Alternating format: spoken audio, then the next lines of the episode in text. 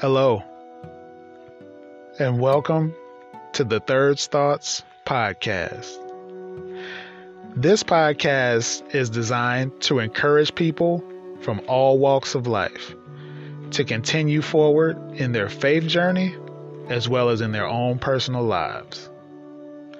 My name is Andrew Dixon, and I want to invite you to walk alongside me today as we go into season two, episode six, entitled, Are You Leaving a Legacy? Today's topic comes from the Holy Bible, from the book of Isaiah, chapter 39, verses 5 through 8. And it says, Then Isaiah said to Hezekiah, Hear the word of the Lord of hosts. Behold, the days are coming when all that is in your house and that which your fathers have stored up till this day shall be carried to Babylon. Nothing shall be left, says the Lord. And some of your own sons, who will come from you, whom you will father, shall be taken away and they shall be eunuchs in the palace of the king of Babylon. Then Hezekiah said to Isaiah, The word of the Lord that you have spoken is good. For he thought, There will be peace and security in my days. As we usually do before every episode, let us pray. Dear gracious Father, forgive us of all our sins and cleanse us from all unrighteousness and sin. Keep us from every sin and every evil, that all our doings in life may please you. Please come in to this conversation and reveal to us that which we need from you encouragement from your word, from your spirit, from your very presence that will carry us until the next time we meet. In Jesus' name, amen. So, one thing that I am very careful not to do, and it's something that I've learned, and I I try to implement it every time I go into scripture, is making sure that I am not being judgmental towards the people that are within the scriptures. Because many of these men and women are exactly like you and I. They were born into sin. And even though they've had their own personal encounters with God, they still had moments where they failed, just like us.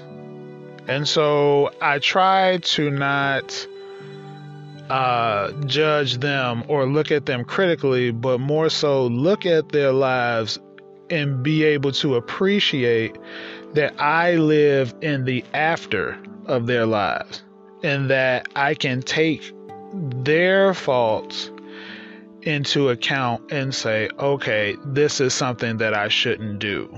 Or that I should make sure that if this is how I'm living, that since I have time, I can change through prayer and faith in Jesus Christ.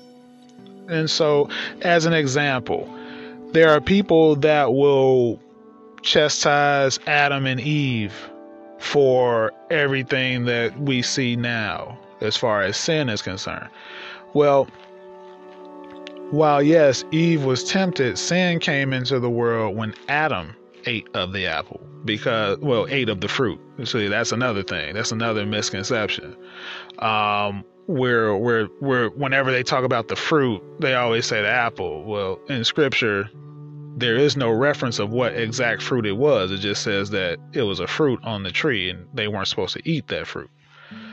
But they didn't realize that they were naked. They didn't realize that sin had came into their lives only until Adam ate of the fruit.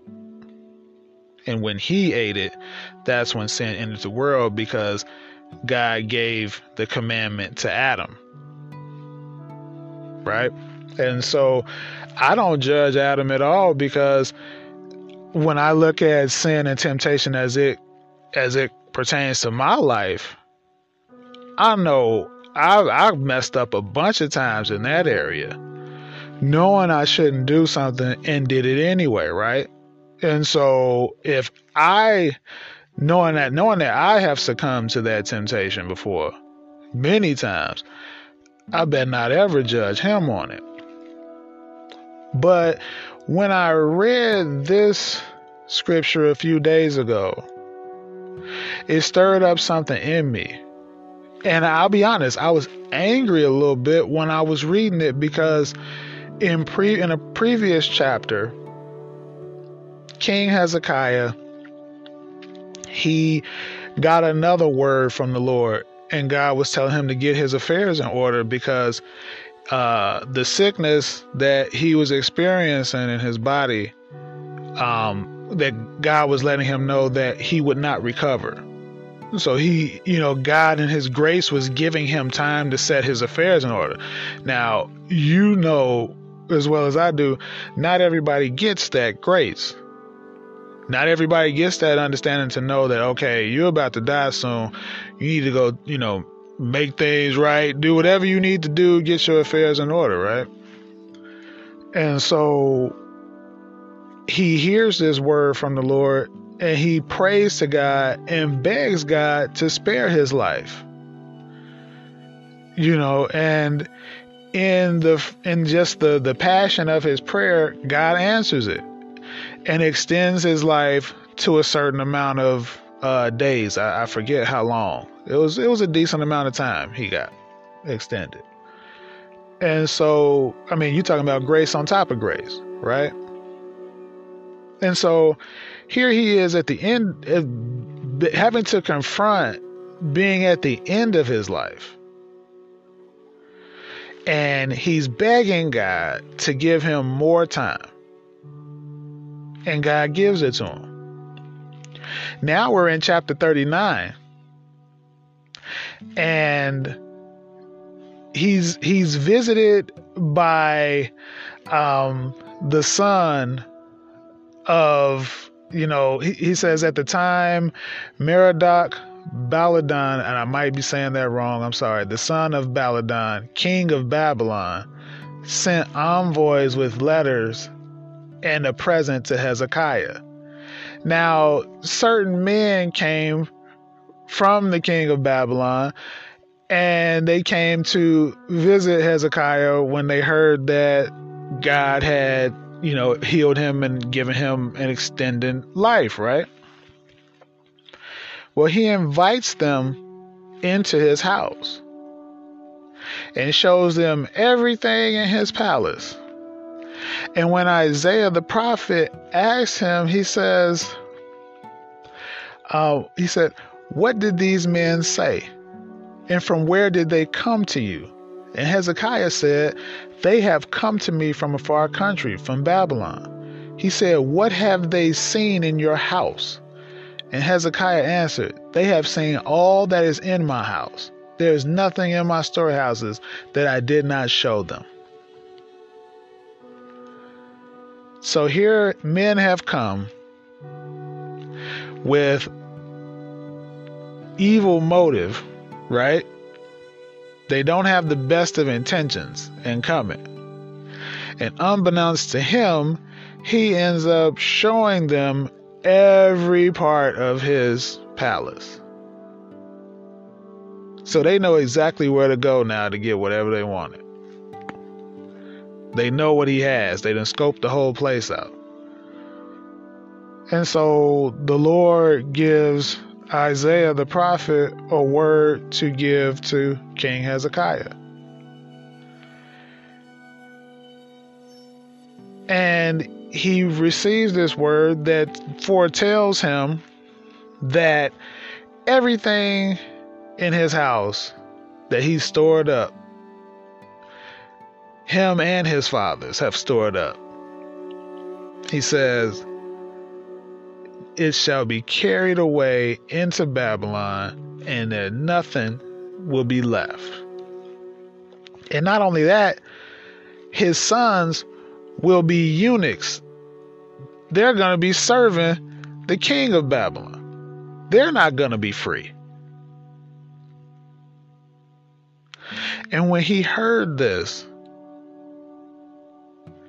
he tells the prophet Isaiah, The word of the Lord that you have spoken is good. For he thought there will be peace and security in my days.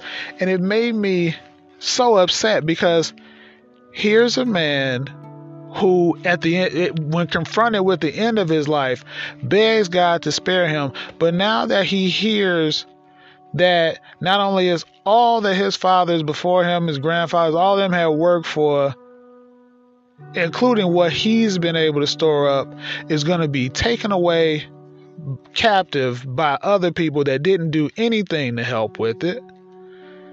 And that his sons are going to be servants. Some of his sons are going to be servants of these people that stole from him.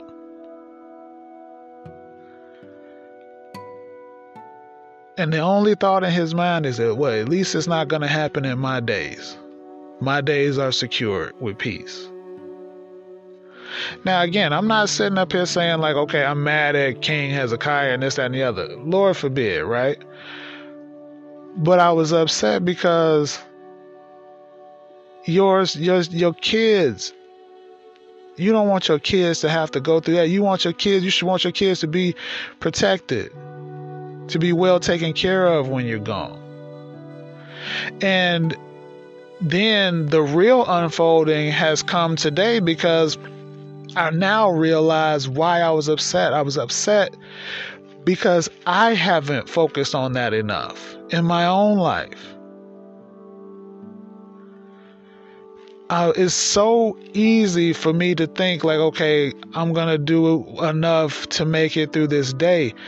It's not enough to just do enough to make it through the day. I should be focusing on making it through the day with a mind that's also thinking, is what I'm doing today counting towards the tomorrow of not just my wife, but my son? Am I thinking enough of being in a position to help people that are closest to me when they need help? Or am I just doing enough to take care of me and those in my house?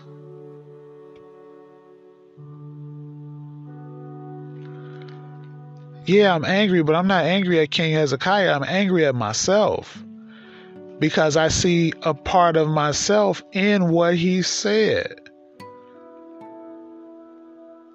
You know, I love my father. God rest his soul. He was a great man. But you know something? When he died, I was being, I felt like I was in a tug of war. It was like, it was some people that wanted me to, you know, pr- you know, pursue, you know, getting his house and, you know, making sure that I got his possessions and this, that, and the other. And there were some on the other side who were fearful of that because they didn't know how they were going to make it if I did that.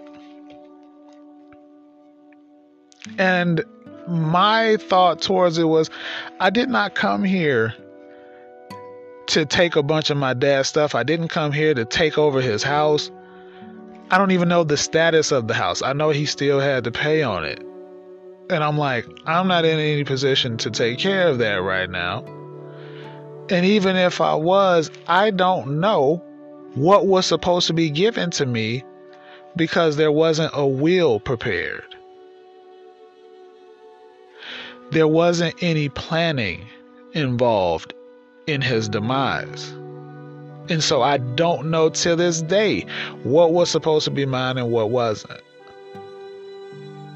Therefore, I came with nothing. I left the house with nothing. And I don't hate him for that. I'm, I do not begrudge him for that. But one of the things that it has taught me is that I need to focus on the after of my life more than I'm focusing on the present of my life. because I'm 37. My son is three. I pray to God that I am able to see him, his wife, his children. But if that is not something that is afforded to me, then I need to make sure that he is taken care of. The question today is Are you leaving a legacy? And I'm not talking about a legacy of, oh, you did these great things in your life and you did this and people remember you and they they revere all the good things. No, no, no, no, no. I'm saying with all of that stuff that you've done personally in your life, is any of that going to lead to a legacy being left for your children? Is it leaving anything for your spouse? Is it leaving anything for your parents?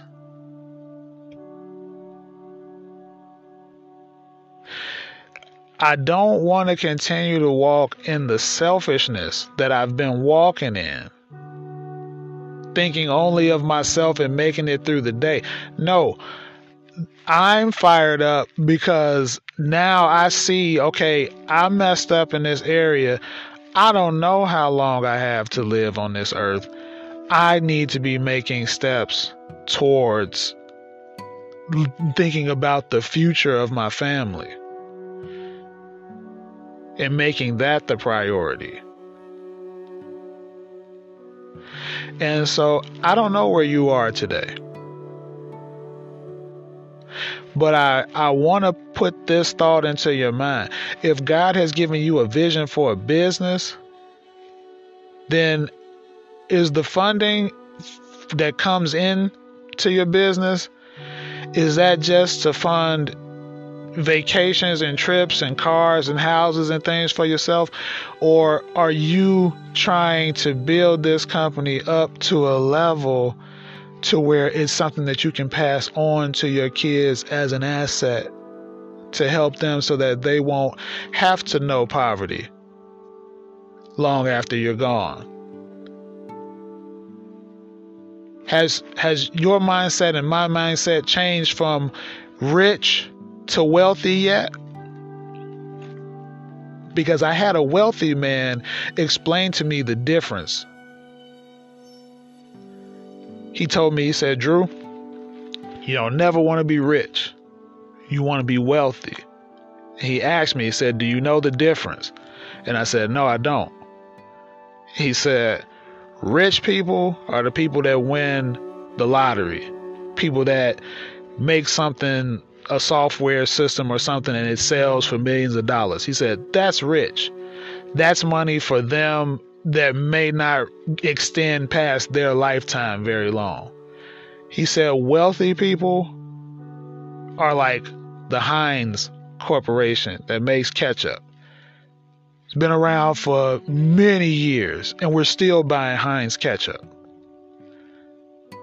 You're talking about Pepsi, you're talking about Coca Cola, you're talking about BP and Mobil and all these, all of these institutions where, or Ford, where something was built by somebody and their multiple generations after them still living off of the legacy of that one person.